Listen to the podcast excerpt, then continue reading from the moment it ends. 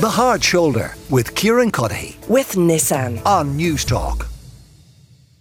Now, one year ago, exactly one year ago today, Vladimir Putin, his allies, and his supporters were busy denying that there were any imminent plans to invade Ukraine within 24 hours uh, of this day one year ago. All of that was proven to be lies, and it precipitated a humanitarian crisis the likes of which we haven't seen in Europe uh, since World War II, uh, up to 13 to 14 million people displaced, uh, about 8 million having fled the country, and reports of 6 million there or thereabouts, internally displaced in Ukraine. Of course, up to said 70,000 Ukrainians uh, made their way to Ireland over the last year. Nadia Dobrianska was amongst them, and she joins me now on the show. Nadia, it is good to talk to you again. Um, if we can start by going back to one year ago, a little over one year ago, the days and weeks leading up to the invasion, can you describe your life, what was going on, what fears you had as to what might happen next?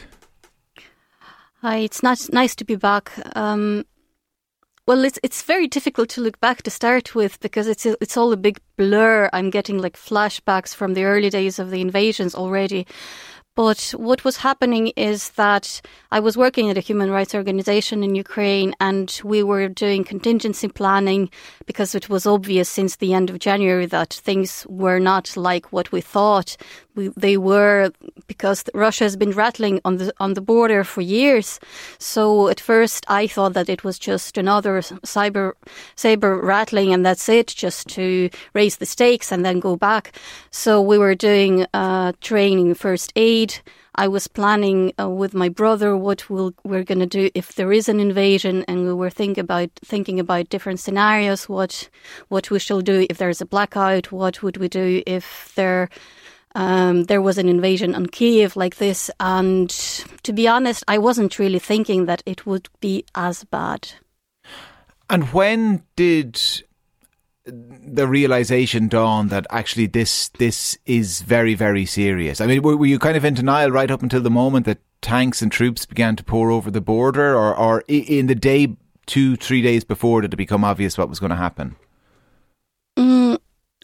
To be honest, the, the scale of what happened, I, I didn't see it until it started happening. So what I was expecting from maybe a week before the full scale invasion, when Putin made this big anti-historical speech that Ukraine was artificial state and all of that.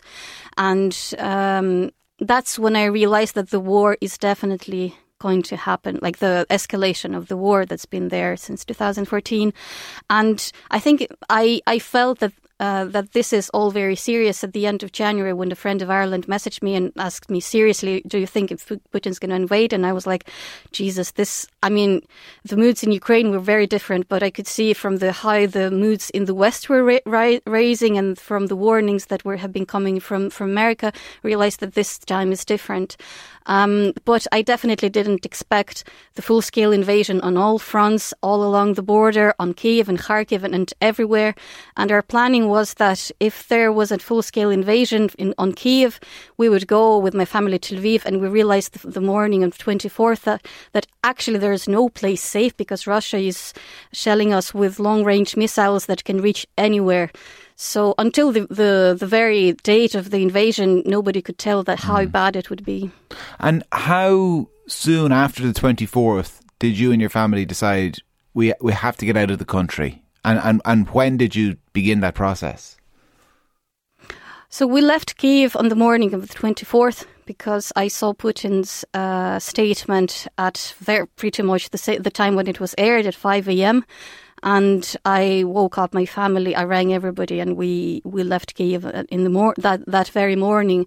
And I I decided that that we're going to Ireland after a week so much, a lot was going on. So there was siege of Mariupol. The Russians were trying to besiege uh, Chernihiv, and they started to, to target indiscriminately um, civilian infrastructure. I was the, in the countryside at the time in Zhytomyr region, and we saw them them shelling a school, and I understood that uh, we we have to go. There's no there's nowhere safe. And at the same time, uh, we got an invitation from grassroots like, re, like grassroots volunteers in Ireland who rang me out of the blue and said, "Do you want to come with your family?" And I was like, "Yes, we do." Yeah.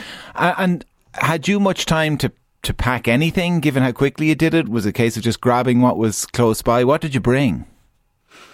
Uh, I did have time because I um, I found out like the very moment when the war was in, uh, was announced uh, at 5 a.m. So I packed much of my belongings for my flat. Mm. So we were so we we were we weren't caught up in the shelling like people in Mariupol, for example, or in Kherson. Early, straight away, we uh, Kiev was was a target, but we had these few hours to start to leave before that. So, but really, I I packed one one trunk one one bag really, and these were like essential clothes. Mm. And uh, some some of my valuables, like my laptop, my flute, my uh, my notebooks, like something yeah. like that. Uh, uh, can you describe Nadia the the journey out of Ukraine, and I suppose maybe what what feelings, what emotions were going through your minds? No, it was very difficult in a way because my parents were collaborating, but only so much. They didn't want to leave, mm. and I was um I was very anxious about if they would they have a breakdown and they decide at some point that they don't want to go. And this was exactly what was going on to my mother.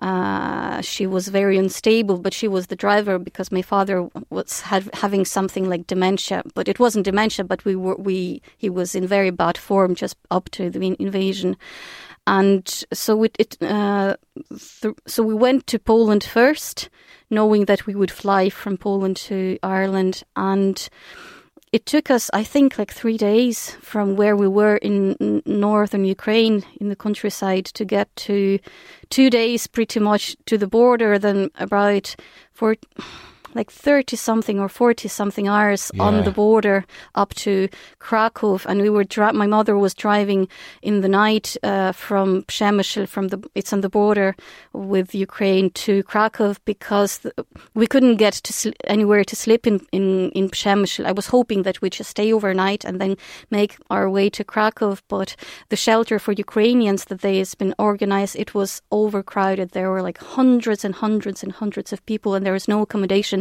I was looking, trying to look up on Airbnb or booking. So we drove all that way to Krakow and stayed in the apartment of my friends, but we almost crashed twice because my mother was falling asleep.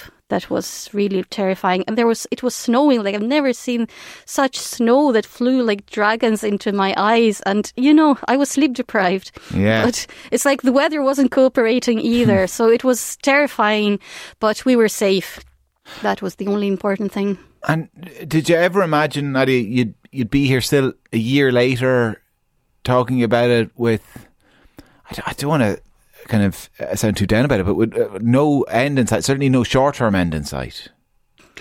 Well, I agree with you. I mean, I'm I'm the one who look who's looking at this more pessimistically. Like I could see from day one that it's not going to end soon because of the, the aims, the Russian aims to destroy Ukrainian state and to, what they're doing in the occupied territory is re-educating children, putting them in for adoption in Russia and trying to wipe out Ukrainian museums, uh, cultural, our history, our language. Like th- what they're doing is they're trying to destroy my nation. So I don't see them stopping anytime soon unless they're defeated.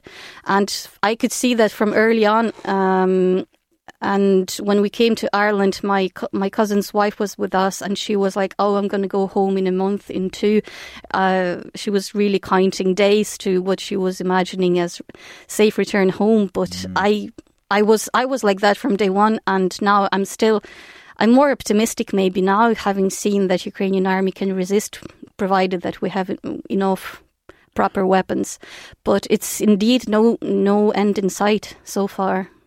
Well, listen, uh, in a few minutes' time, we're going to be speaking to somebody on the ground uh, in Ukraine. Uh, but in the meantime, Nadia, it, it, has been great to talk to you again. And I know lots of people listening uh, will be relieved as well to hear that uh, you're still doing well uh, here in Ireland. Nadia Dobrianska is a Ukrainian historian who, as she says there, uh, fled to Ireland, forced to flee to Ireland right at the outset of the war one year ago. Uh, tomorrow, tomorrow, the one year anniversary of that full scale invasion. The Hard Shoulder with Kieran Cuddihy. With Nissan. Weekdays from 4 on Newstalk.